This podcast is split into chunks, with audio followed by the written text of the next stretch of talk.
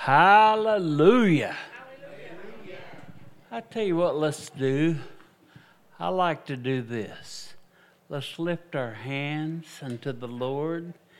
And Father, we worship you. We praise you out of our hearts, Father God. Father, it's nice to have music, but it's also nice just to worship you, Father God, just to worship you, Father. Hallelujah, out of our own hearts, Father God. And we love you and praise you and thank you, Father God. In Jesus' name, and everybody says, Amen. amen. Hallelujah. Hallelujah. I see my new pastor, half of it has come into the room.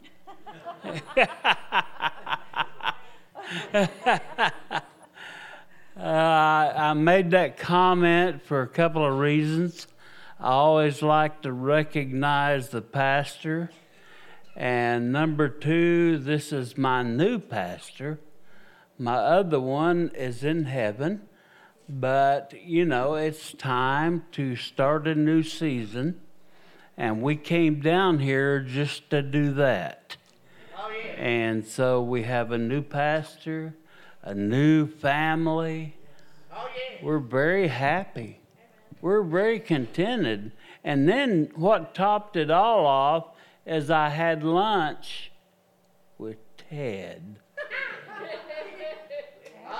and Debbie. And Debbie. I'm not going to leave her out. I was just letting it soak in. Hallelujah. Well, uh, my name is Charlie Rogers, and of course you know that. But I was, uh, I'll let, I'll give you a little bit of background. Charlie, BC. But I ain't gonna give you much,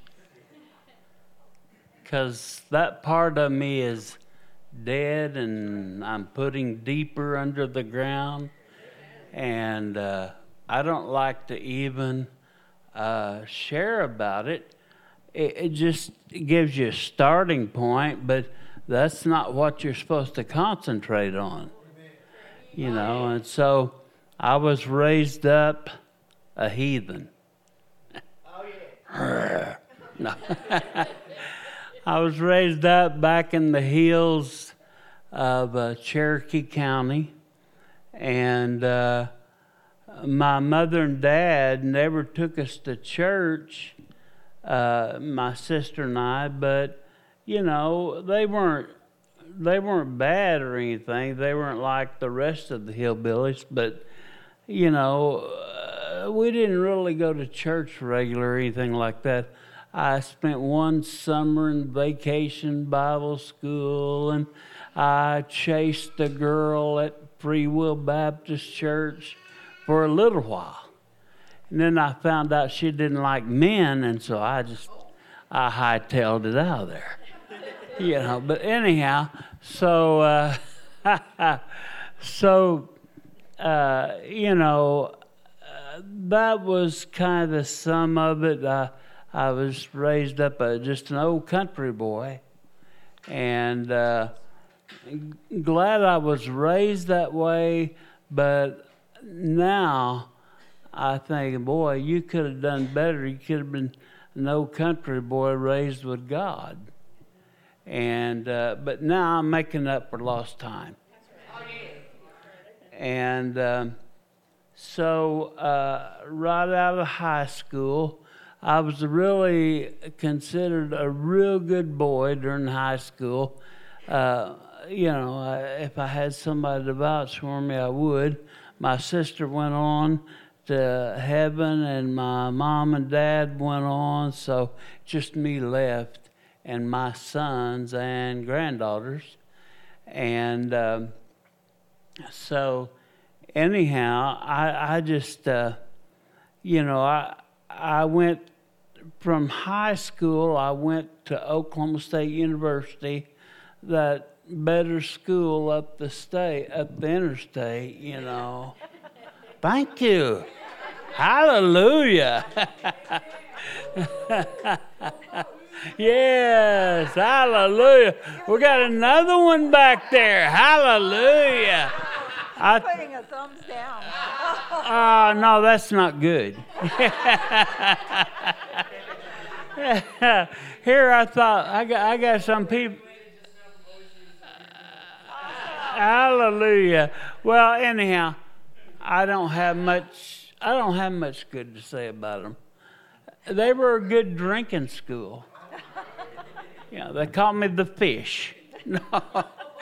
Anyhow, uh, right after I got out of college, uh, I went and uh, married uh, a young lady out in western part of the state. And all I'll say about that is, uh, at that time, all I'll say about that is, is she gave me two fine boys. One of them's a, an attorney here in town. The other one manages a convenience store out west. He's trying to get his life together and find out at 42 years old what he wants to do. And, uh, you know, you know of some of those. But anyhow, uh, so, you know, uh, I will say this that now she has she has found uh, Jesus, so she's a little easier. Because some of the stuff I'm going to tell you is uh, it dates back a little ways, but she, when I was, uh, I had a real estate and auction company out in uh, Chester, Oklahoma, Seiling, Oklahoma area, Fairview, Oklahoma area, and uh, I. Uh, I wanted to find, I, I, knew I was looking for something more, at that time, I didn't know exactly what, but I knew there was something more. Uh, I had asked to uh, run for state rep- uh, U.S. representative, which at that time I would have ran against uh, Frank Lucas. And those of you that don't know him, he's now a senator, U.S. senator. And so, anyhow, uh, I, uh, she said this. She gave me an ultimatum. She said, if you ever become a politician or a preacher, I'll divorce you. I said, oh, yeah, yeah, yeah, whatever. You know, and so then right after that, um, my business partner in Stillwater, his name is Jim Campbell. He don't mind me telling you his name. Maybe you'll get to meet him someday. But he and he he and I were pretty good buddies. So I thought until he shanghaied me into going to a uh, full gospel businessmen's retreat. I didn't know what he was talking about. And if I'd have known then, you know, I probably wouldn't have went, but God must have been behind it. Oh, yeah. And so we went to this businessman's retreat up in uh, Ponca City, Ark City, Kansas, and um, it was a old uh, Methodist uh, Bible camp, I, I guess, best I can remember. And all these Pentecostals were in there, and and I guess a few Baptists were in there, and it was quite a mixture. But anyhow, so they got kind of wild that night, that first night. I, I just hung back, but they got kind of wild. Them old floors of that building was a shaking up and down, and I would say the chandeliers were swaying, except they didn't have any. So, anyhow, so uh, it was it was quite a deal, and I kind of hung back, and this must have been God. I don't know how else this happened, but they. Uh, I I was the last enrollee in the camp in the businessmen's group, and they said, uh, Charlie said, "You'll." you'll have to stay by yourself in this one building because we filled up all the other spaces, but we have a spot there for you. And uh, so you'll have the building and the bunk all to yourself. And, and I said, Great. I thought, you know, I can't even get any fellowship, so, but I'll get out of here in the morning. I'll make a breakout. and so I'm laying there in my bunk that night, and it, it had been a, a really a, a, quite a night. I mean, uh, you know, they really knew how to praise God and to worship God, and so uh, that night uh, I was laying in my bunk and I, was planning actually. I was trying to hatch a plan. How am I going to get out of here? Who's going to take me home? Because I didn't have my car. They made sure of that. so I'm laying there and trying to figure all this out. And finally, uh, I closed my eyes about to drift off, or maybe I had, but all of a sudden, I look up and there was this guy staring back down at me. He must have been real tall because he seemed like he uh, came out of the ceiling. I mean, it was that that tall. He was staring down at me. He had a beard and a nice smile, and whenever I looked at him, uh, you know, and seen that smile. I mean, uh, the peace just came over me, but I still didn't know what to think of it. Because you understand, I, I didn't have any teaching like the rest of you. The rest of you all been raised in church all your life.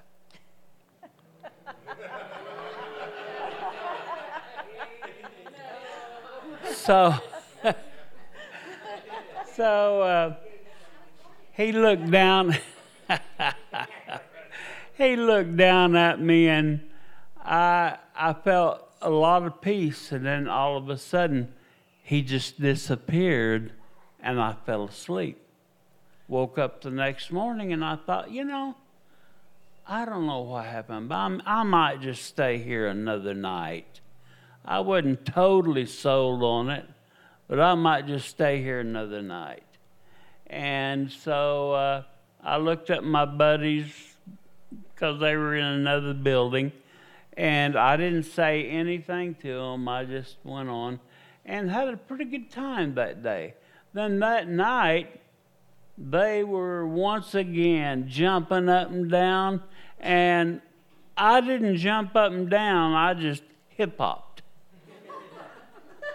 I guess that's what you call it, Ted. Yeah.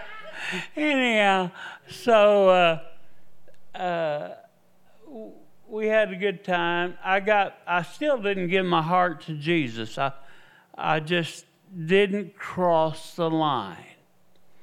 But I got back home uh, in my apartment. I was living by myself at that time, and I got back home and uh, I got down on my knees in my bed and I gave my heart to Jesus. Oh, yeah.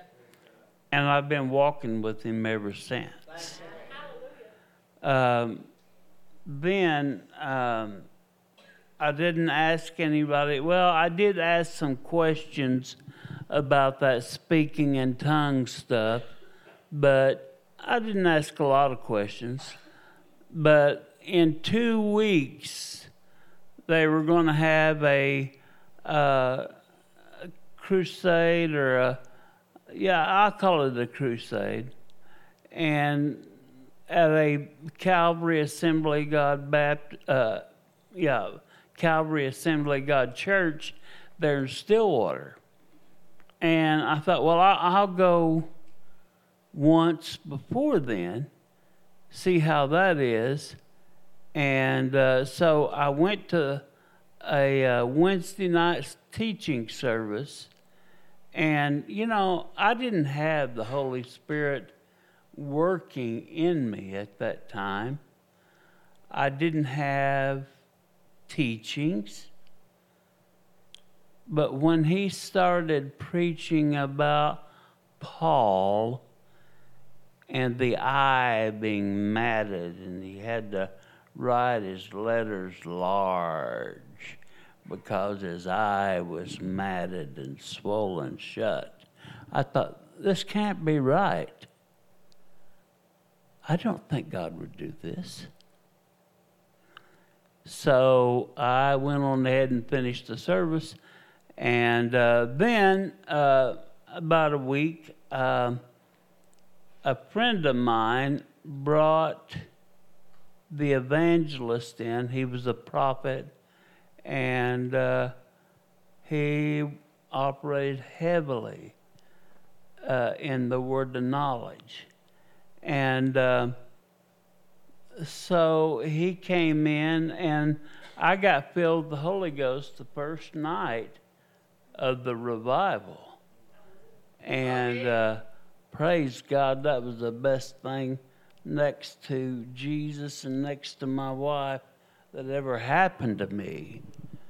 I mean, I, I just, man, I just fell in love that much more with God. And then nobody could keep me off their back. I, you know, what about this? What about that?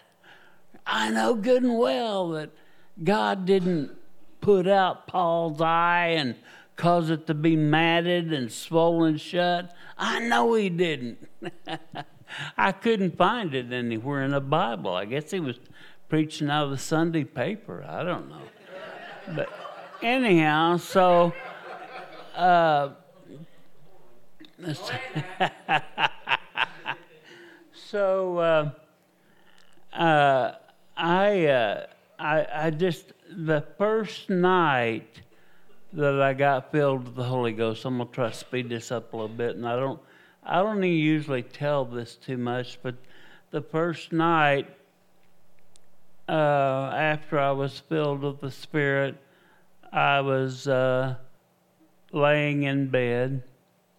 I don't know why he always catches me laying in bed. Does he do that to you all? Am I the only one? See, you're right. I am a weirdo. Anyhow, I was uh, I was laying there, and uh, all of a sudden I felt like I should s- sit up, and I sat up in my bed, and I began to see a light coming down my hallway, and it was just getting brighter and brighter the closer it got to me. I, it was just just a bright light. I don't know how to describe it. Much brighter than these, much brighter than anything else in the building, and he just got brighter, and it got to to the point where I I didn't feel like I should look up. I just felt like I had to hang my head. I just felt an unworthiness and a you know, I, I just didn't feel right about it. So, uh, yeah, and he come into my room, and uh, come into my room, and I had my head down, and automatically my hands had went out, and I didn't notice at the time, but they were throbbing and burning, and so he comes into my room and places his hands in mine and I still didn't look up at his face, but I heard some words that I'll never forget. And uh, he, uh, he ministered to me, and in a little while, he left. I don't know how long it was. I have no idea how long I was sitting up in that bed, but it seemed like forever. And uh, pretty soon he left and walked down the hallway. And uh, so when he walked down the hallway, the light followed him down the hallway. And I was left in the darkness. My hands, I, just, I, I, I know that feeling now after all these years of him using me, but uh, he, uh, he walked out I laid down and I went to sleep. if you're wondering what I did afterwards, I went to sleep. And so uh,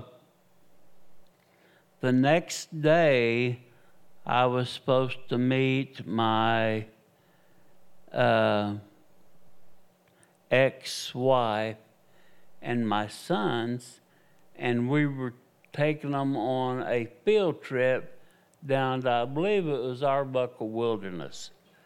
And uh, it was a long trip to me on that bus because I wanted to be with my sons, but I didn't want to be in that, that bus. I just, you know, I, I couldn't handle it. And all of a sudden, as we were riding down there, I would look over at a person, and man, I would get a bad chest pain.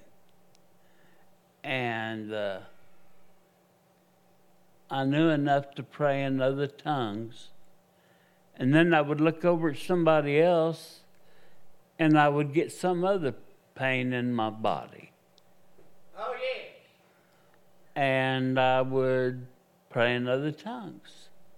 I'd look at somebody else and my blood pressure would skyrocket. I could feel it skyrocketing out of my head. And, uh, or as we used to say back in the old country, out of my head. and so, Oh, yeah. my wife, she, uh, she has a, a wonderful time telling people that, you know, he's just like his dad. He starts acting like a hillbilly. but I really don't. I'm well educated.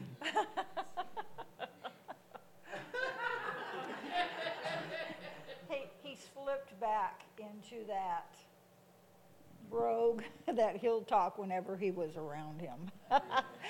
Just bam, just like that. It was maters, taters, pewters. I mean, just this, just this kind of talk. So I'd always get. I said Cherokee County ruined my English. You know that. I'll, I'll give you your, your spot here in a little bit. so she gets wound up now. I'm, I'm going to turn, she can teach the hind leg off of a mule. Go ahead now. And so she won't do that tonight because we kind of went over what she was not going to do. but anyhow, so, uh, okay, where was I? Where did I leave off at, Ted? Yeah, yeah. You're on the bus. Words of knowledge are hitting you. On the bus. I thought you were listening, weren't you, Ted? Yeah. okay. Yeah, I was on the bus. And uh, what I was getting was these words of knowledge that just kept coming up through infirmities in other people's bodies that I didn't understand it at the time. However, uh, after I finished that trip, I got back and I talked to uh, my friend there in Stillwater that had shanghaied me into going to that meeting and uh, told him what was going on. He said, Charlie, he said, I don't know. I said, man, this is new to me. I said, well, aren't you filled with the Holy Ghost? Oh, yeah. Haven't you spent all your life in church? Yeah, in the Baptist church. I said, Well, you can't explain of this. No, no, I, I don't understand, but I know somebody that can. Oh, yeah. So we'll call my brother in law, he's a pastor in Grand Prairie, Texas. And so, well, he was the one that had invited the prophet up to the camp meeting, and I got filled with the Holy Ghost under. And so uh, we called him. I told him everything over the phone. He said, Yeah, no problem. Said, just whenever you have one of these pains or something going on like that, you go to the nearest person and ask them if you can pray for them. Oh, yeah. I said, Okay, I'll do that. And so then, once again, my good old buddy Jim Campbell, he sets me up to go into this camera store under the guise of picking up some film. I'm sure it was. He, he wouldn't never lie, but he would set you up. So, so we go into this camera store, and uh, all of a sudden, man, I just felt like, you know, I just felt like somebody was pulling on my heart and about to pull it out of my chest. And uh, I said, Excuse me, sir. You know, I, I, I don't know how to tell you this, but, you know, God uses me to pray for individuals. And I believe that He wants me to pray for you. You have a heart problem? Oh, yeah.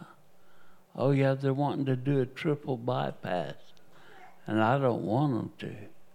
I said, Well, would you mind me praying for you? He said, No, no, that'd be great. I said, Mr. Campbell, you got me into this, so you come here. I said, We're both going to pray for this individual. And I prayed for him. Once again, that anointing started coming into my hands and my arms, and we prayed for him. And uh, I said, How do you feel? He said, Oh man, I feel great. I said, Well, that's wonderful. I said, You be sure and get in touch with us and see what the next doctor report is. So uh, we went on our merry way, and so this got to be a, a game with my, my buddy. He, he decided that he was going to start lining up people. So he lined up one or two others off, you know, that he knew, and uh, uh, one of them was a fellow. I remember this name. One of the fellows that he lined me up with was a guy by the name of Bob Ham. He's already in heaven, but he lined me up to see him. Well, Bob wouldn't accept any prayer, but he wanted to listen what was going on. And so we told him. So we went on our way. And then uh, he said, Look, he said, We're having a Bible study at my house next Friday night. Would you like to come? I said, Sure. You've got me and everything else. How, how much worse could it be, you know? And so I, I went to his house and sure enough, the Lord began to use me. I would call out people, and they'd say, Yeah, yeah, yeah, that's me, that's me, that's me. so uh, I would pray for them, and uh, several people got healed.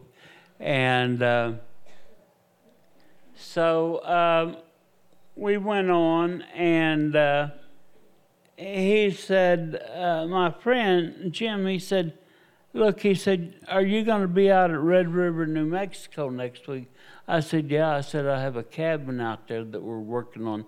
I'd like to get it finished, and uh, so I'll be out there for a couple of weeks. He said, Well, he said, uh, While you're out there, he said, uh, Would you. Uh, would you mind coming to that fellowship out there? And I said, Yeah, I, I guess I could do that. And so that one was a humdinger. I mean, it opened my eyes to a lot of things. Uh, I got in that room and there was, and he had them stacked up against me now, all the way around the room, and and uh, they knew what to expect. I didn't, but they did, and so. Uh, uh, we introduced each other, pleasantries and so forth, and and uh, one of them, uh, the uh, uh, the guy that was heading up the Bible study said, "Well, said uh, you know Charlie here, he operates in words of knowledge and gifts of healing." and working of miracles. So would would do is there any needs here in this room? And uh, I'd already man, I was I tell you what, I don't know about anybody else, but when the anointing comes on me, I get crazy. Go ahead now. That's right. You'll probably see before the night's over. and, anyhow, so he, he, he, he, That's right. he said, uh, uh, said, if any of y'all, well, I'd, I'd come in and met one guy. I went up to shake his hand, and all of a sudden, fire shot out of his eyes. I thought it was shooting right at me, the fire. I mean, it was really, it was not a good fire. And uh, I, uh, I just let it go. I thought, well, I'll take care of you later. By then, I was getting brave.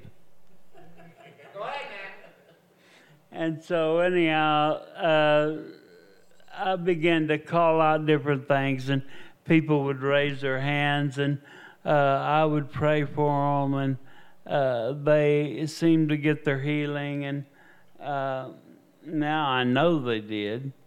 And uh, one lady, uh, one young lady, uh, I know how to handle myself differently now. I don't embarrass anyone uh, except for every other time. But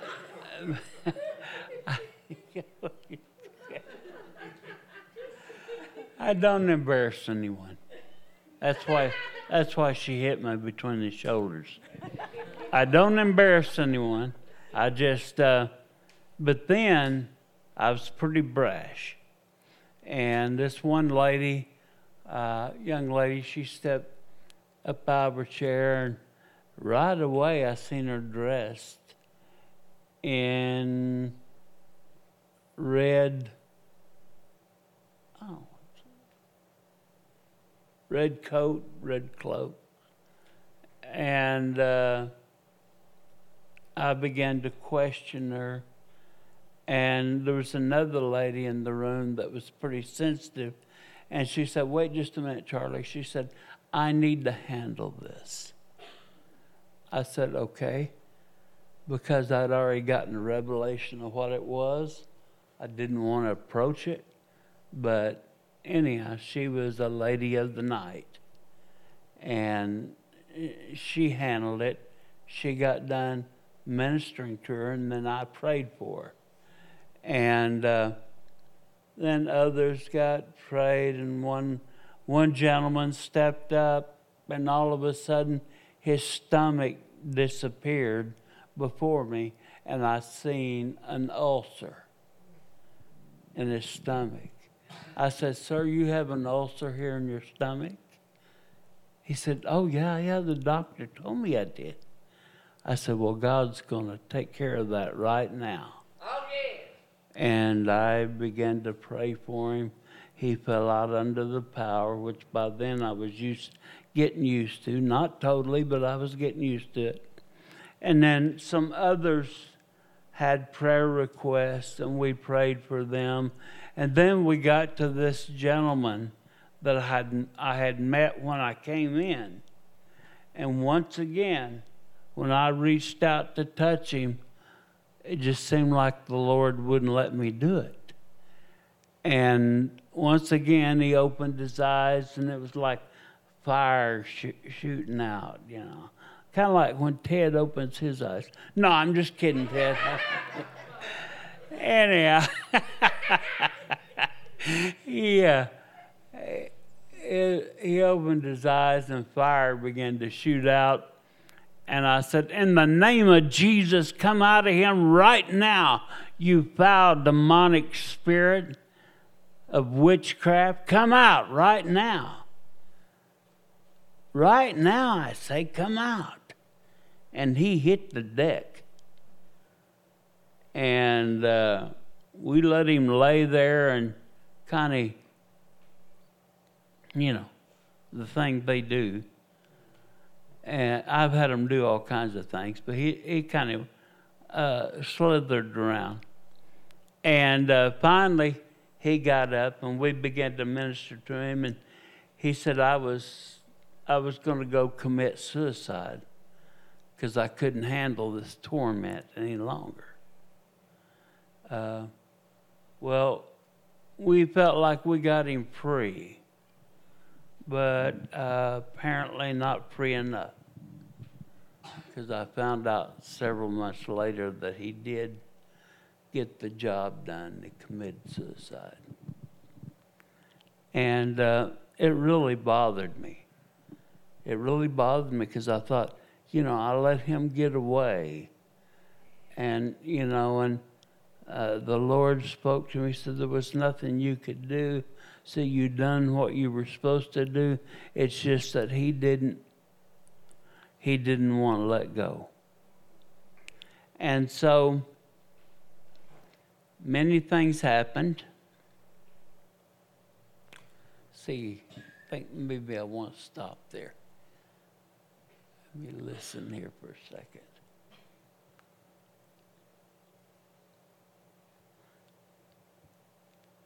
So that was.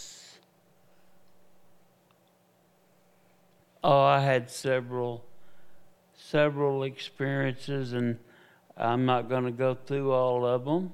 Uh, I got involved in full gospel bu- businessmen, and uh, they uh, began to invite me different places.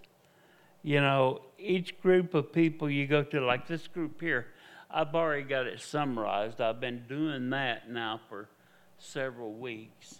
And you're a jumping, worshiping, praising people that love God.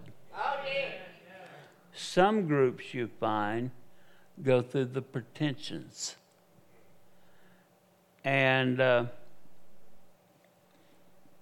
I, I, I began I began to go to these full gospel full gospel businessmen's banquets, and they would they would invite me as their guest speaker, and I would speak. Of course, they all want to hear your testimony.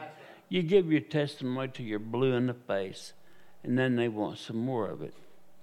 But I kind of got tired of that. But I would gently skip through it, and then the Holy Ghost would move on me and start saying things like, This fellow over here has a deaf ear. Tell him which one it is. And uh, so then we went somewhere. Oh, yeah. you know.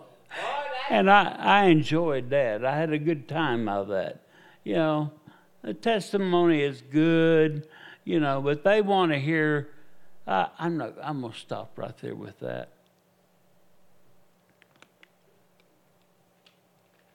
I've not been one to give you, uh, like I didn't tell you much about my drinking problem before I got born again, and uh, I'm not going to. No sense in it. Jesus saved me, washed me with his blood, set me free, put me on a high place, traveling and serving him. And that's what I do. I told Tyler when I first met him, I'm not, people try to attach a label. Some in, in Peru, they think I'm a prophet. And, you know, it's whatever I am to you, I guess, although I know what God's called me as, but it's whatever I am to you. Um, and I'll, if it's way out of line, I'll correct you. Otherwise, I'll let you flow with it. But everywhere you go, it's different. And so, uh, um, where was I at? Where was I headed with this? Well, you've been talking about 40 minutes now. Really? Yes. Well, it's it's Do uh, you, do you yeah. want to share about how we got started in the ministry and all that? How did we get started? I thought that's what I was doing.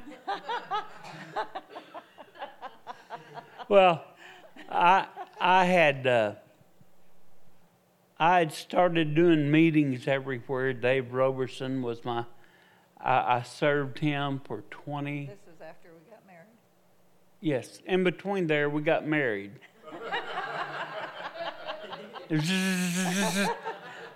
we got married, and uh, uh, oh, we, you know, we, we've had a wonderful life, and we're fixing to have a bunch more. But um, Oh, yeah. so, uh, uh, hallelujah. Anyhow, so uh, we got married, and um, I I'd already been at the prayer center with Dave Roberson for quite some time before I met her. And I'm gonna let her tell you that part, but I'm gonna kind of skip here just a little bit. Uh, then uh, this lady, Christine Carmichael, kept after me. She kept after me. She, she kept hearing about the miracles that were happening, and she, she heard about the ministry kept after me. You got to come to Peru. You got to come to Peru.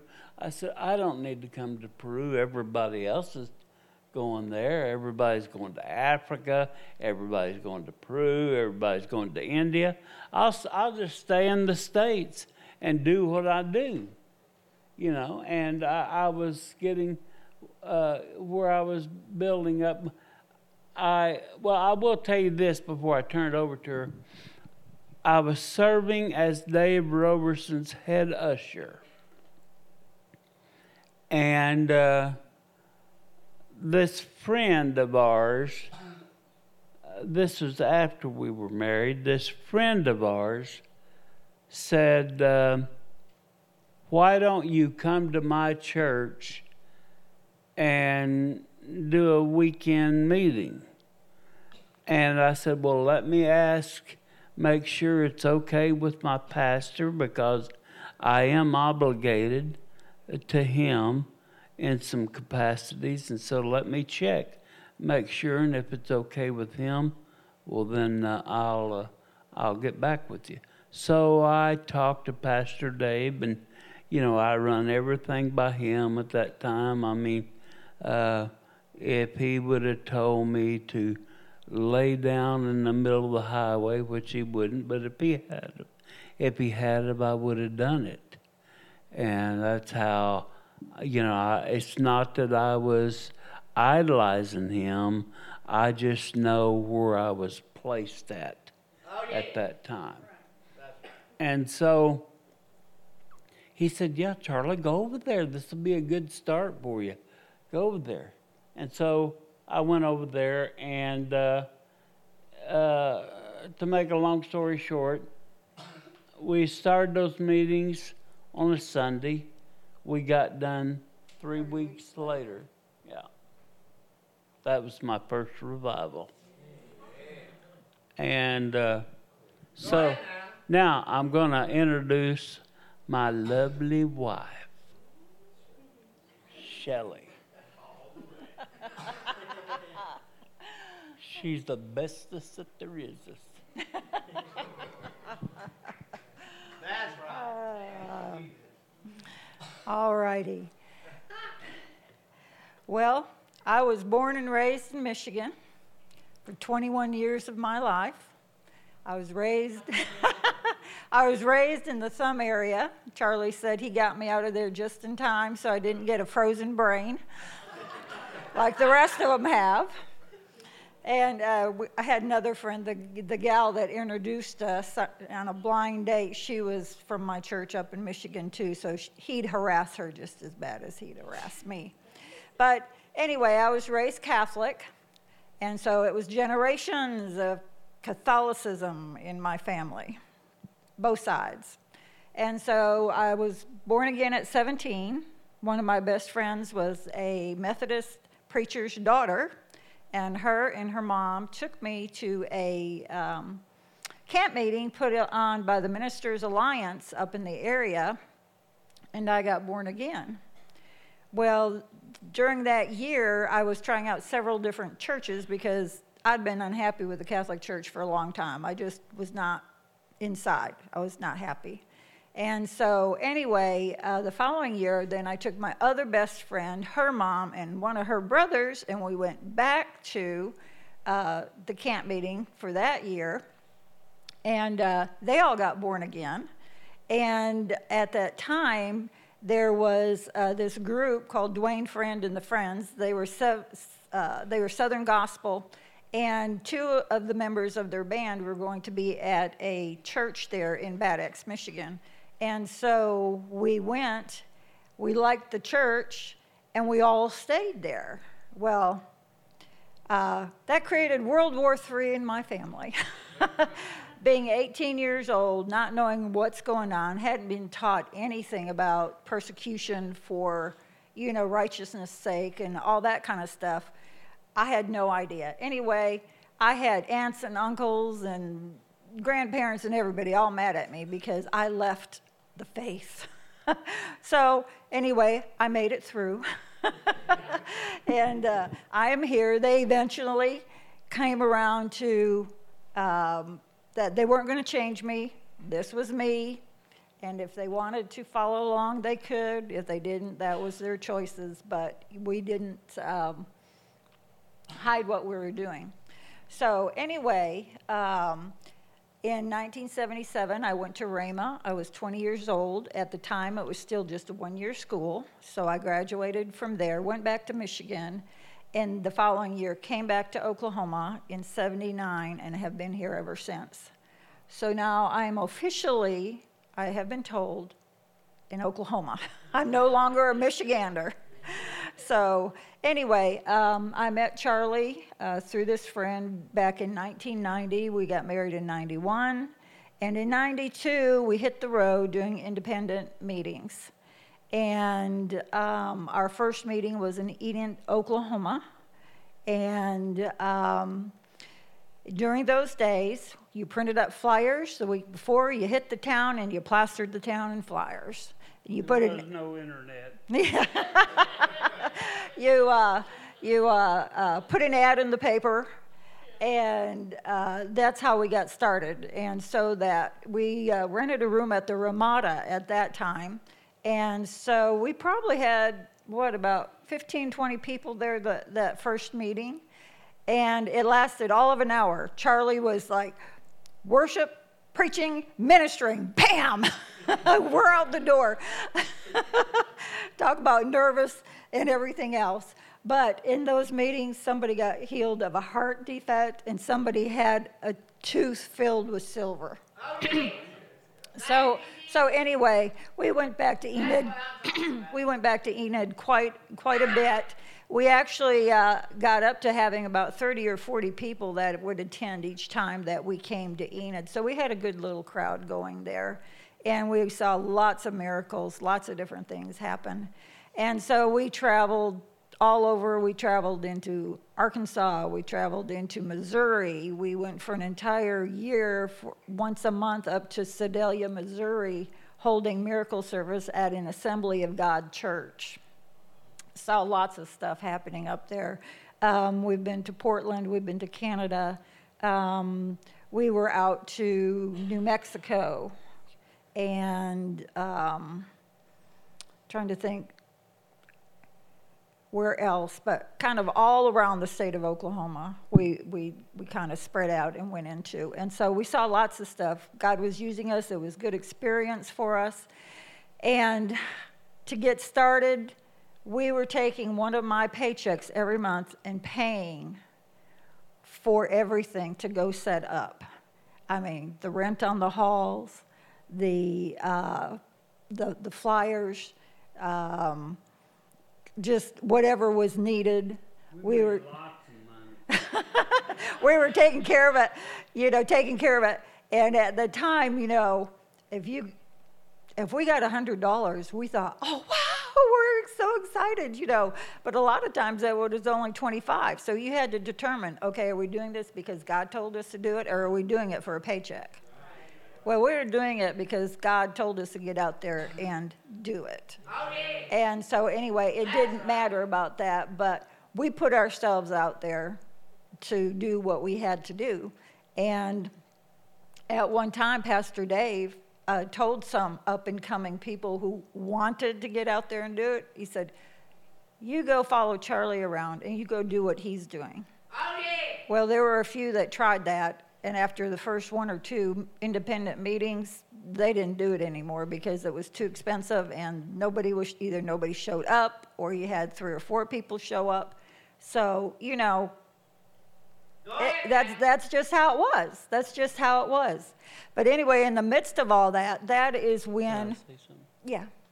That, that determines, that shows whether you're sold out or not. That's right. That determines whether you know what you're called. Go ahead now. If he's called you. Because if he's called you, you'll do nothing but eat, sleep, and drink the Word of God and the Holy Spirit. Oh, yeah. And you'll be at those meetings regardless, regardless what your accountant tells you. That's right. If he says, You're losing money, say, Hello. Go ahead Go now. ahead. So anyway, uh, Charlie mentioned Christina Carmichael. She was the um, she was a physician's assistant who was a missionary to the country of Peru, and she's the one that approached Charlie to come down there. And uh, like he said, he you know didn't want to go, but she kept after him and kept after him and kept after him. And so probably just to get her off his back, she, he, you know, he agreed he'd come down one time. So back so in February of 1998, he took a group of six other men, and they headed to Peru.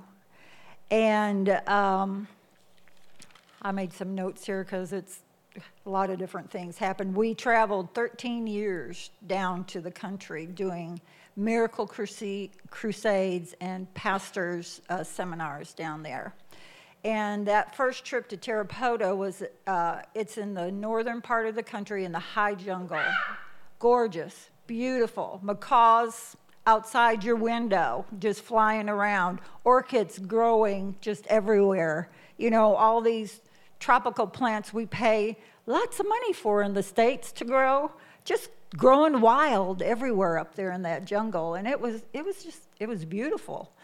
And so, um, They won't let you bring them back, by the way. So anyway, uh, Christina had introduced him to Pastor Jaime and his wife up in Tarapoto. Uh, wonderful, wonderful couple. Pastor Telma was happy all the time, all all the time. She was, they were just precious, really precious.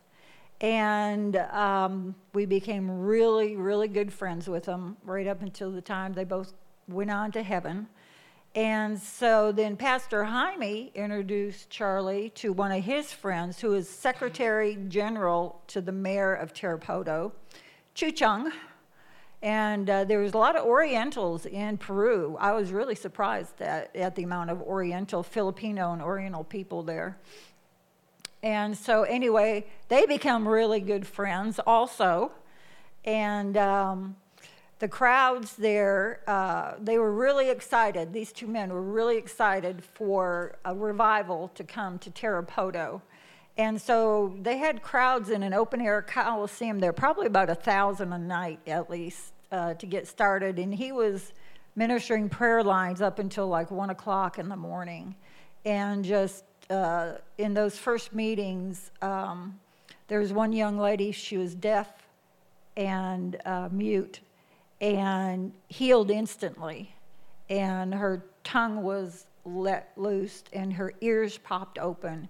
And they would stand in back of her and whisper in her ear, they'd say Jesus, and she'd repeat after them.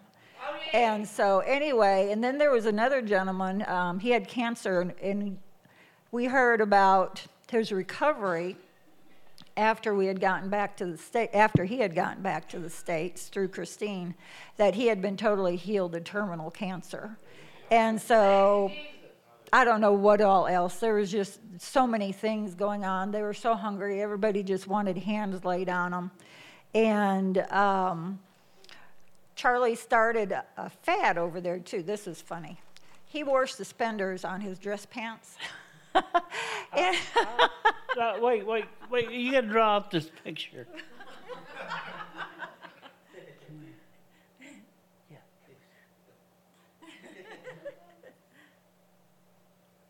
This was me back then. You don't believe that, do you? he was he was he was slender. Yeah, this was me. I fasted and fasted and fasted and fasted and fasted.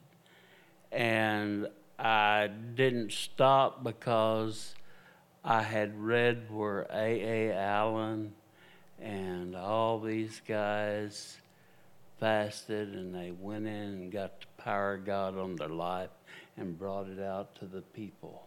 And I was determined to do that. But in the process, go ahead with bit.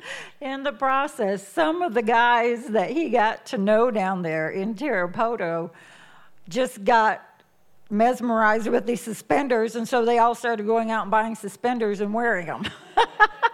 it was hilarious. uh, and from Tarapoto, then they went on to a town called Yurimaguas. And that was a little farther, let's say, was that north or northwest? Uh, That's where they fight in the street over the pasture. Yeah, they were. Yeah, they were fighting in the streets, and um, that road. It wasn't that far away, but the road was so pitted and so rough and so curvy. You could only drive about 30 miles an hour. I made it on one of those trips to Yurimaguas, not that one, and um, it took six hours to drive that because of only being able to go so fast over horrible, horrible conditions. And so um, at that time, also, the uh, Shining Path group, the rebels down there, uh, drug cartel, they were still still causing problems. They were kind of coming to the end of their reign, but they were still causing problems down there. And uh, so, still Ch- had a shining path. uh-huh. And, s- yeah, and so Charlie had the opportunity to actually minister to one of their former members down there, and he gave him, he gave his heart to the Lord. So that, that was pretty neat. And, uh, and then he, he taught in the mornings, had miracle crusades at night, and um, then I think it was that trip that the tribe from the jungle, the inner jungle, Yeah. yeah. Uh, they were at a church uh, up at Yurimaguas, and a tribe from the inner jungle, dressed in their full regalia, their best, came down to the Sunday meeting with the chief, and the whole group gave their heart to the Lord. Awesome. Thank you, So uh, that trip was a, a pretty awesome trip with lots of miracles, lots of salvations, and lots of precious friendships uh, beginning to form right there. So uh, we went back to Tarapoto several times through the years. Lots of friends up there. Still have a lot of friends over there. I'd like to go back really bad. God just hasn't released us to go back yet again. But, um, and our friends keep like, when are you coming back? We miss you. It's like, I miss you too. so, anyway, but from there, then we made trips to Huanuco, which was up in the mountains. This was so funny. The one thing I remember about this, this was my very first trip. And boy, was it a culture shock for me. and, and I ended up getting sick, lost 10 pounds in that week that I was there. And it was just like, I don't ever want to come on another trip again, you know, one of these. But you flew in, the runway was real short. You flew in, you came down like, shoo, and go, and, and there you are. And you took off the same way. It was just, it was crazy. It was crazy. I imagine it's how uh, Pastor Ziggy flies. I, I don't know that for a fact, but I'm sure it is. Uh, he has a little further to go. Oh, okay. Uh, and so then we made trips on, on to, uh, uh, let's see, Huancavelica, Paramonga, and Lima. And that trip, Charlie was gone for two weeks over there. Huancavelica was the, the big thing over there. It was 12,000 feet up in the mountains, and then you came back down a little ways. And to get there, you had to take a bus to a certain spot, then get on a train and go up the mountain. And the luggage, the barbed wire, all the animals, the goats, the chickens, the pigs, everything is all loaded on together on the train. And so they chugged their way up. And um, because of it being so high up, you had to be prepared because of altitude sickness. And so, anyway, but this was the first time ever that there was a miracle crusade done up in Huancavelica. They were the first ones ever to go up there. And the mayor was so excited about the group being there. And they were up there for a week. And the mayor just took Charlie all, the, all over the town. And uh, they had a great time, lots of stuff going on. It was freezing cold up there at that time. And uh, uh, the girls didn't get to have heat in their room, but the guys got to have heat, but the girls didn't. I didn't get to make that trip. I had we at the time we were pastoring in Kansas, so I had to stay back and handle things at the church. And so anyway, um, uh, the the mayor did give his life to the Lord. Same filled with the Holy Ghost. And then uh, the Catholics protested the whole time, marching around the open air uh, area where they uh, there they had it. So anyway, that was the first of many of uh, the protests from the Catholics while we were over there. Uh, but it was uh, it was a very successful time, and like I said, the mayor was just so ecstatic, you know, that somebody came up that far in the cold to minister Jesus to the people. So, anyway. Um, I won't say the Catholics didn't like me, they just didn't like to see me coming. so then it was on this particular trip that um, when they, he got back down to Paramonga, they were back along the, then the last half of the trip, they were along the coast of Peru at the Pacific Ocean there. And um, they were in Paramonga, and this is where Charlie met Julio Cavassa, who would later become our campaign man- manager for the rest of our trips going over there. He and his family were just a godsend to us. I mean, they just took care of us. They handled everything. We could trust them with any amount of money that we had, because we had to always send money over to them so they could prepare and they could, you know, uh, uh, uh, get the get the meeting places and coliseums. I I love the Peruvian people, and they love me. Oh yeah. But I am an American evangelist. Oh yeah. In their eyes, I'm a rich American evangelist, and. Uh, you know, sometimes the temptation of money just, you know, is too much. So I always had to have someone watching out to make sure things kept on track. Because we we took we took the money that we were going to use. We didn't have a bank over there. And uh, so uh, you know, uh, whenever uh, Julio Cavassa came on board, he handled all of them. He made a few mad, but see, they weren't mad at me, they were mad at him.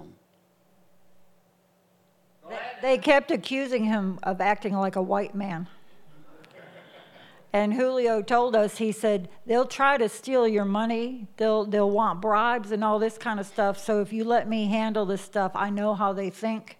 He said, we can get better deals with you letting me do this. And, and he, he did. He was, he was an excellent administrator. He was just a godsend. so for 13 years, we made trips to Barranca, Talara, Piura, Lima, Arequipa, and uh, kept going back to those cities more than once at a time. And so we saw a lot of miracles. We saw cataracts dissolve from ladies' eyes, gentlemen, uh, people with their crutches throwing them down, taking off, walking, getting out of wheelchairs, uh, ears open. Uh, this one lo- young boy hadn't heard all his life. His ears opened, and uh, he could hear, and he started crying. As soon as he heard, he just started crying. Oh, yeah. And um, I forgot what town that was in, but I, I saw the pictures today. I was going through our photo albums and just reminding myself of some stuff, and I saw that picture, and I thought, oh my goodness. And uh, people healed of cancer, demons cast out, and just people set free. Um, one of the trips to Peru, to Piura, we had just got on the plane and heard that Pope John Paul had died. Peru's a Catholic country. So we get up there and we're in our rooms and we're told we're going to have to escort you there, police escort you to the meetings and back. And and then Julio calls us and said right before the meeting started, they shut the electricity off. Somebody in the Catholic group, they went and had all the power turned off for the Coliseum. Charlie says, "Well, go get it turned back on." and so, and so it was by the time we got there. But these police cars, we had two vans full of people from the hotel to go over there. We had one in back of us, one in front of us, and the lights going, and they drove us right into the Coliseum. It wasn't let us out outdoors. I mean, they didn't want anything happening to us, all because Pope John died and we were having these meetings there. But you know, we had two to three thousand people every night at those those particular meetings. Just so much happened. Thousands of just born again people, and uh, it was just it was really, it was really really something, and um, just so much so many great things happened, and I am just so thankful to God for allowing us the honor and the privilege of being able to go over there and to minister the Word of God, to be used to see people set free, to receive miracles. And um, I love the country of Peru. I do. I miss it. I love my friends over there, and we just give Him all the glory because it wasn't us. It, it's Him. It is Him. And I'm looking forward to when I get to heaven one day and seeing little Peru, not little, well, they're short. Most of them are shorter people, you know, uh, seeing some Peruvians come up that say, I was at a crusade that you all were at, and this happened to me, or that happened to me, or my mom got healed, or something like that, and just hearing the testimonies, you know, from these people. And all of us will be having that opportunity because of the lives that we have touched, but we don't hear the results coming back to us, but we'll hear this stuff. And it's just going to be so awesome. And so I, I just I just praise God for that. And so anyway, that's just a little bit about us, you know, kind of in quickly. So anyway, I hope I hope it blessed your heart and just Oh, let you know what we're all about. Boy, that's right. Hallelujah. Hallelujah. Thank you, Jesus. Thank you, Jesus. And so, uh, you know, we uh, we went. So we've been all over the United States, some in Canada. I spent two weeks in China, in the interior of China. Uh, when uh, you weren't really welcome to study the Word of God. You know, you meet in a building, pull a Bible out somewhere hidden, and, uh, you know, so uh, it's not, I tell people it's not our first rodeo Go ahead now. you know, but uh, uh, but we've loved it all. We, you know, I'm 68 years old, and I plan on stopping when I'm what 108. Was that what we figured out? 120. You don't plan on stopping until you uh, take your last breath? during the- Yes. Yes, I don't have anything else to do, you know, so what's a man to do? but to preach the gospel. Glory be to God. I got to stand up because he's wanting to do something right quick. Uh, let me tell you about this. I have always had a back issue. Not this bad, but about, was it three years ago or five years ago that I ended up first time in the hospital? Six years six years ago. Time flies when you're having a good time. Go ahead now. I spent uh, two weeks in the hospital that I don't remember.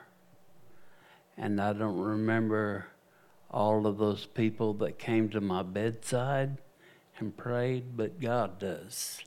And I thank Him every day for.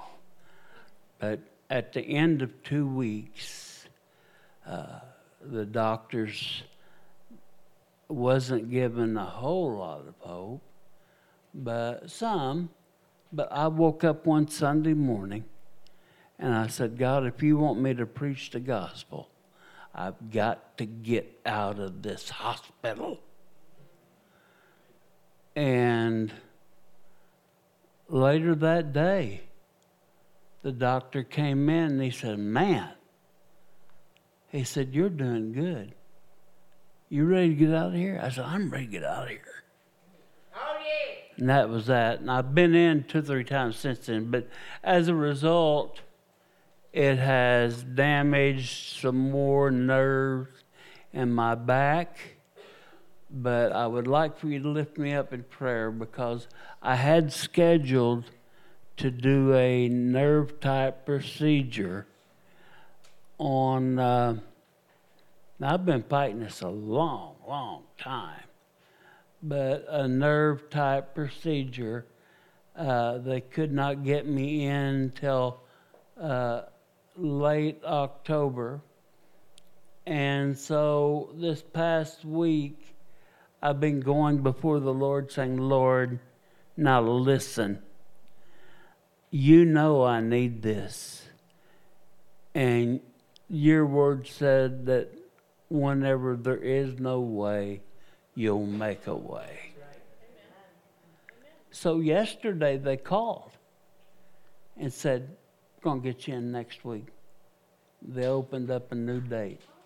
Now, you, yes, hallelujah, giving glory because, see, you think, well, he just started biting this. Listen, I've been laying hands on this back for so long that I have an imprint. I know right where to have you to put your hand because there's a sunk in place where a handprint is. So, so this has been a long time. So, uh, finally, I told the Lord one day, I said, Lord, look, I want to get on with the program. Whatever it takes, we're going to get on with the program.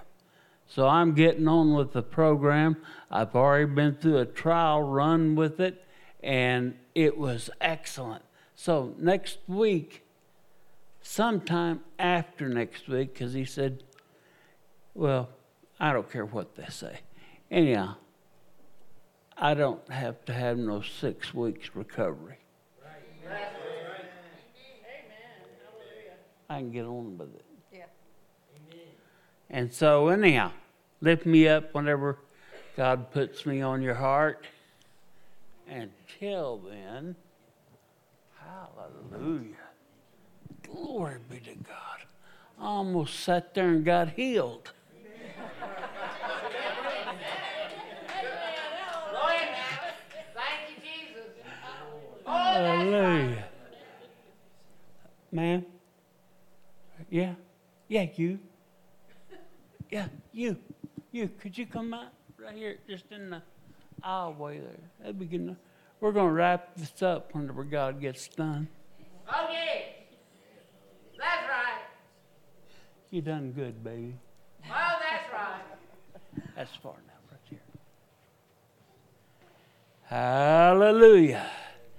Close your eyes, lift your arms. Thank you, Jesus. Go down through there.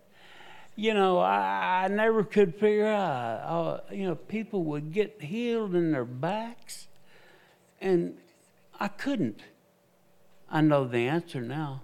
But done me, it took a while to get the message through. Thank you, Jesus.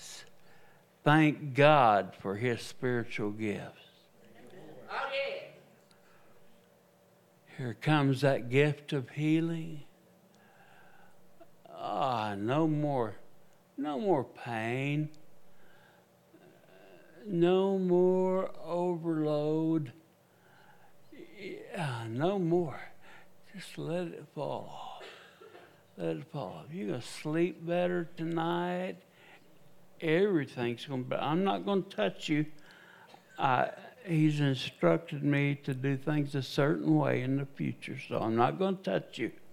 I'm just going to say this by the stripes of Jesus that he had on his back, several of them were laid on for your healing. Now, in Jesus' name, let that anointing go through her. Let it go through, Father. In Jesus' name, I believe she is healed.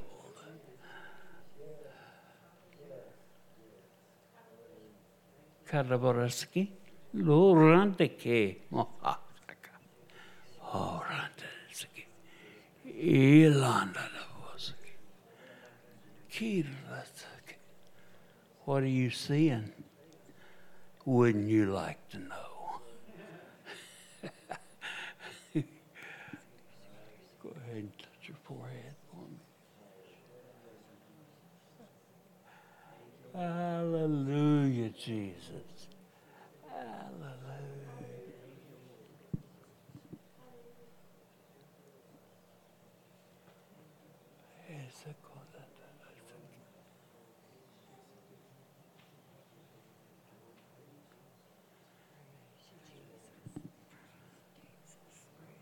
Oh, you?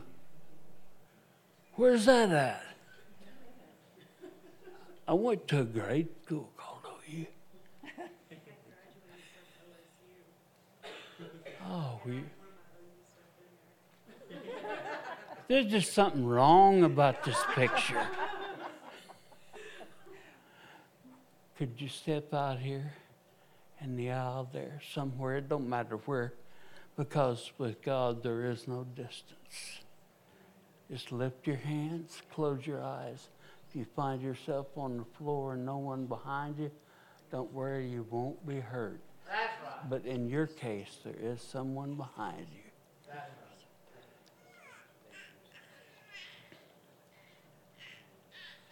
You, uh,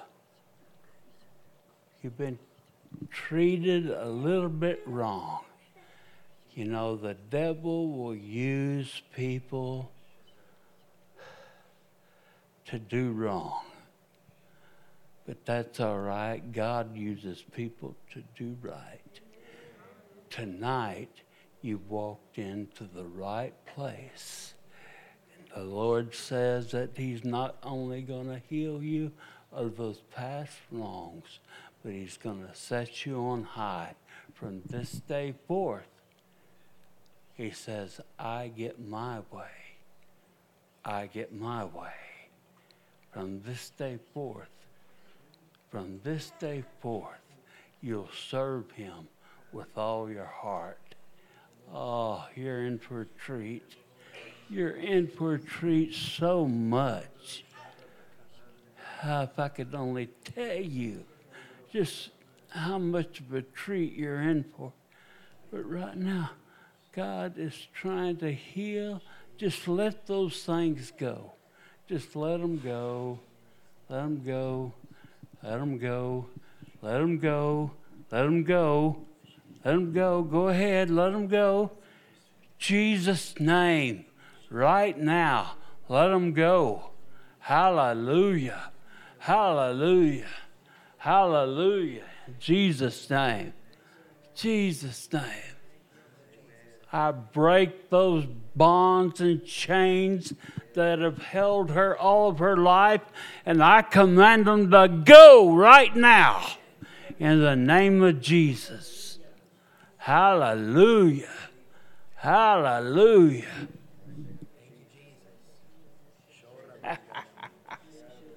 you remember? Yeah. I got him, Nanny, right now.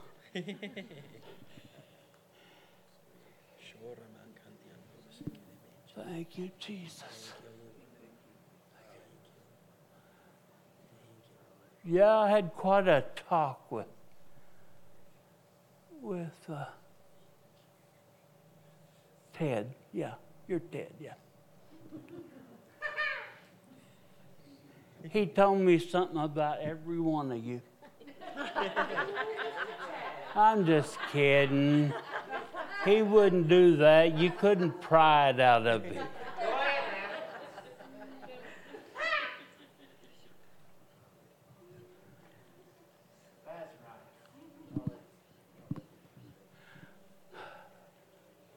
What are you doing?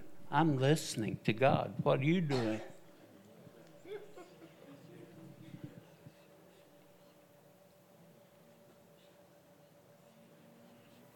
You know, one thing I really enjoyed doing in Peru was I got to minister every time I went over there. I think I don't think I missed times that I didn't get to minister to businessmen and men that wanted to be businessmen, men that wanted to make money for the gospel. You oh, know, that that's worldwide. That's not just in Tulsa.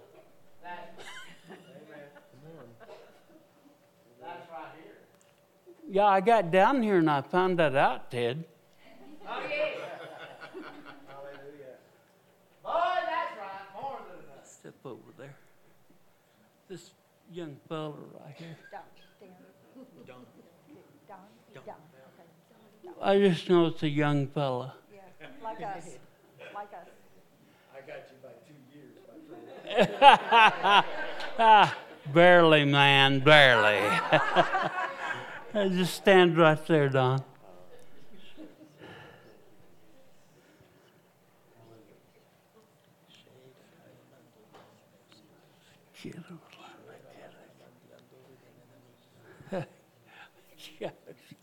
You must have been sowing some good seed. That's all I can say. Because he's fixing to pour some more out on you. Oh, yeah.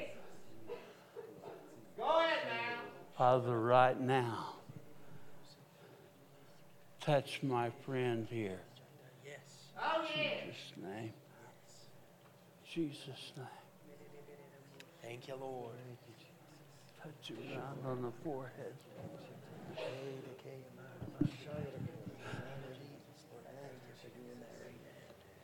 Thank you, Lord, for touching him right now from the top of his head to the soles of his feet. Lord, fill the overflow to this. Sharamanganamasenyemenje. You are blessed. Yes, Oh, in the name of Jesus. Name that's right. Yes. Thank you, Lord. Jesus. All right, I ain't gonna mess around. Anybody in here need prayer for anything? Line up across here. Don't be bashful. If you need prayer for something, God says you have not because you ask not.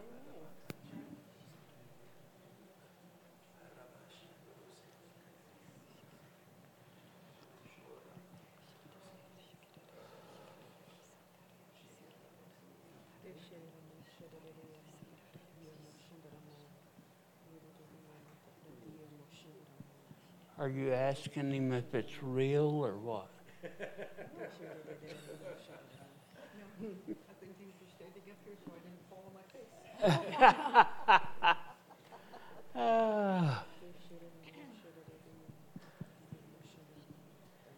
We got one, two, three, four, five, six, seven, eight, nine in line.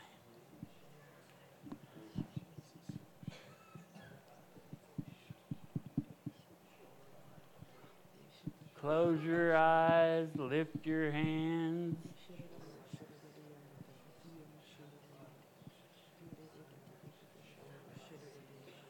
Here he comes. Get ready to receive him.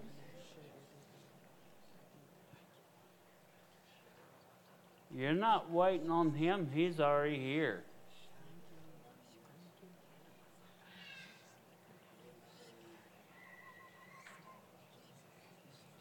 You two that just got in line, you're too late.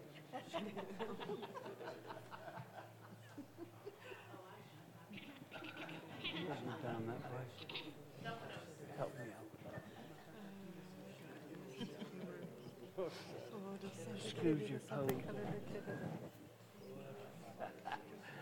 Oh, gosh.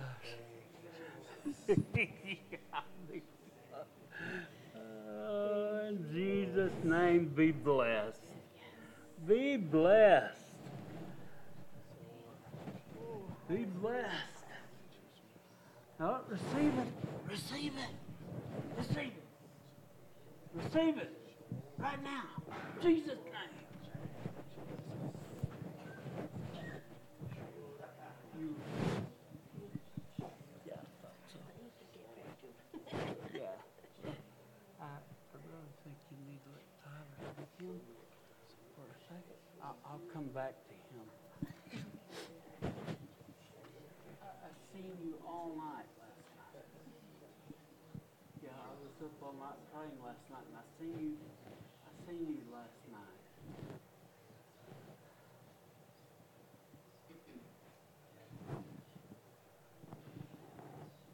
He wants to correct some things. He wants to correct some things internally in your body. So get ready for that healing. And uh, I'm not going to say what else I know because that's that wouldn't be fair.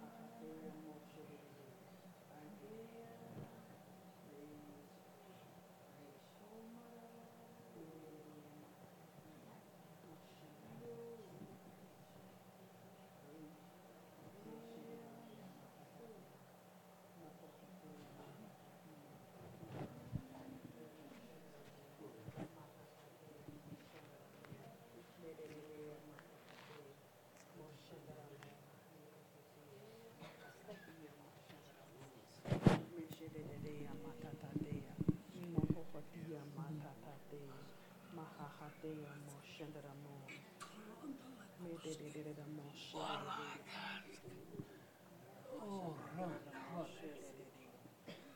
Yeah. Boy, you, you're one sponge, ain't you? Hallelujah.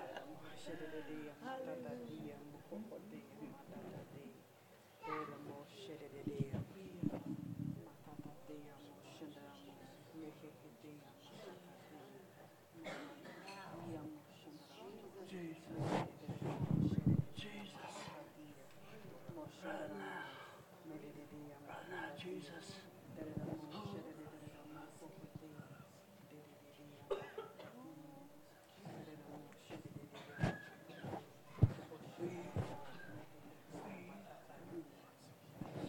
More and more and more and more and more.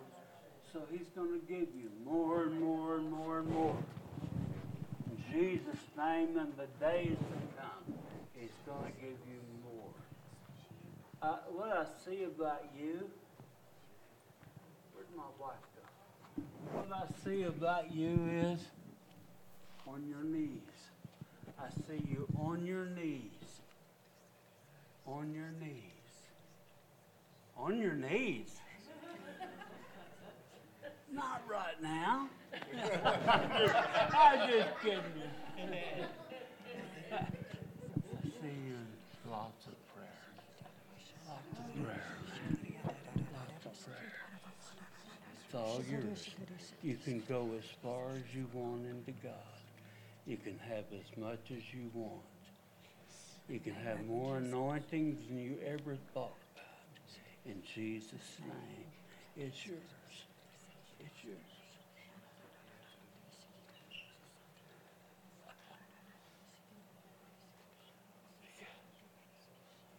Everything's going to be good.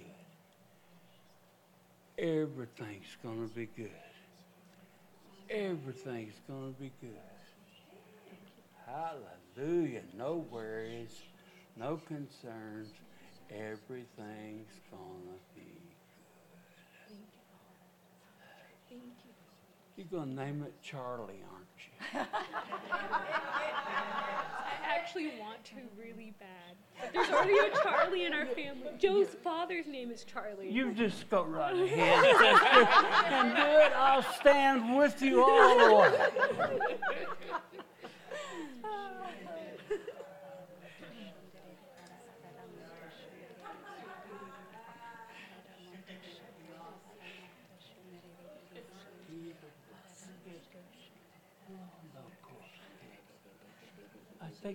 Think I think there was a sudden growth, and you, Jesus. Yes, hallelujah. Not anymore. You're going to start feeling really good.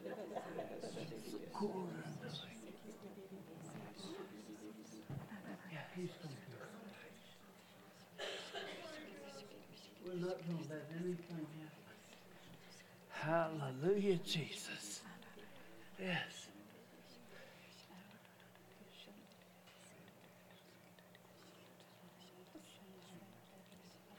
I can't even remember.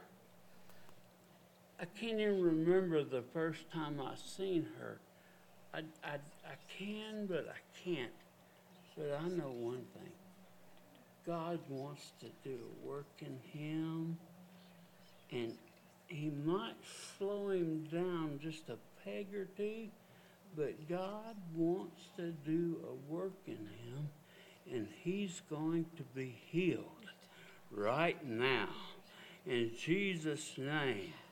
Jesus' name. You call him in the morning and say, What are you doing in bed?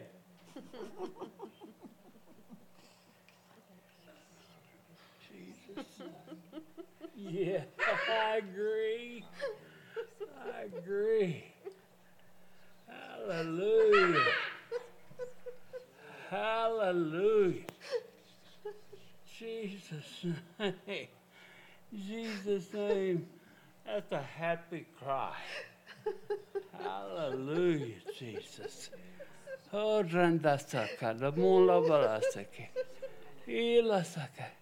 Sake, bola.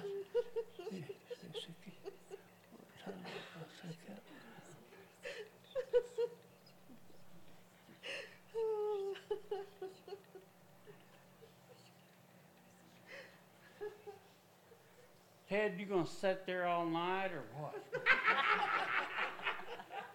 why don't you get up and lead us in worship, Ted?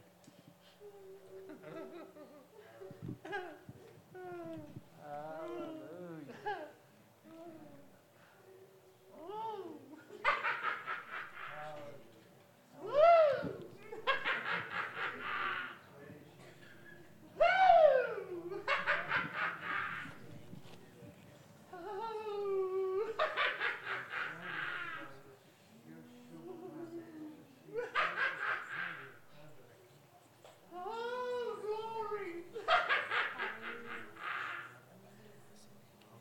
I would say if some of you all want some of this, come on, but you'd, you'd stampede me, and I don't want that.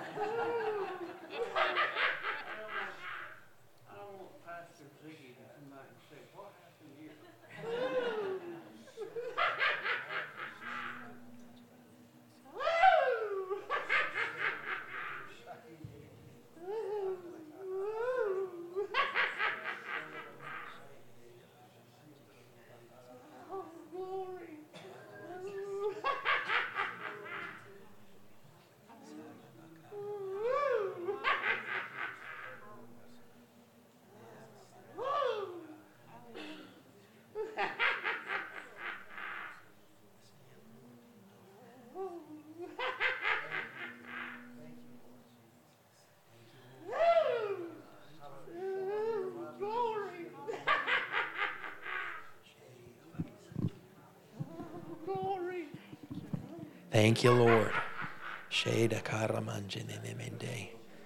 Amen. How many of you are grateful for what the Lord's done here today? Amen. Amen. You know, I really believe there's a lot of people that just really had no idea the things that the Lord has done through the ministry of Charlie and Shelly um, in Peru. They, they told us about that stuff, and I was amazed. Like, man, you know, you, you don't you don't just guess that sometimes. It's not something that you just pick up on. Um, so I was I was thankful for their testimony, thankful for the way that the Lord's used them over the years, and I believe that they're going into a season of being used um, again. Amen. That's what they're trusting the Lord for, and we're in agreement with them. Amen. Well, I'll pray us out, and uh, you guys will be dismissed. Um, if you can be, Ted can stay here all night if he wants to. Amen. But uh, Friday we have hospital outreach. We'll be at Mercy and Baptist, seven o'clock in the chapel at either one. Um, other than that, I think just uh, service on Sunday. Pastor Annie's going to say something.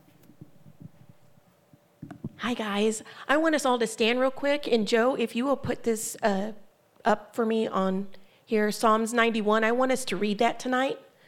Um, just because I think that, you know, we're in a season where people tend to get um, a little sick and stuff like that. So I want us to pray this, um, this chapter over ourselves.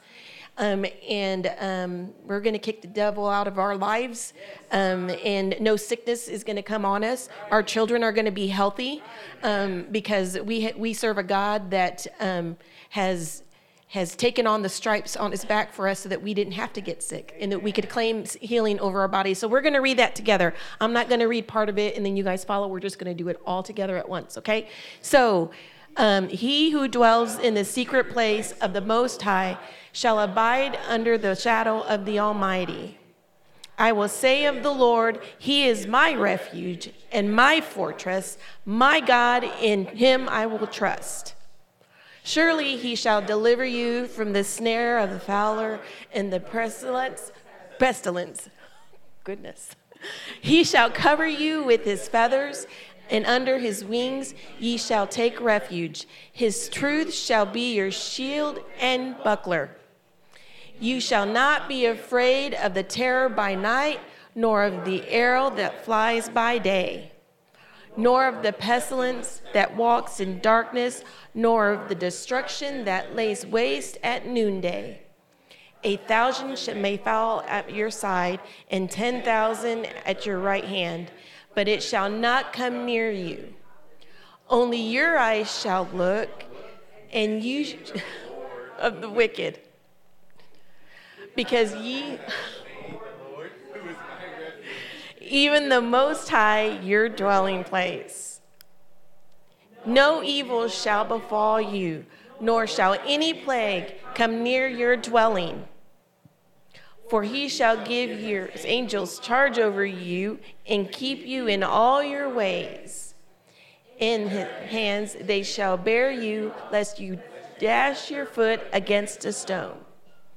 Ye shall tread upon the lion and the cobra, and young and the serpent shall trample underfoot.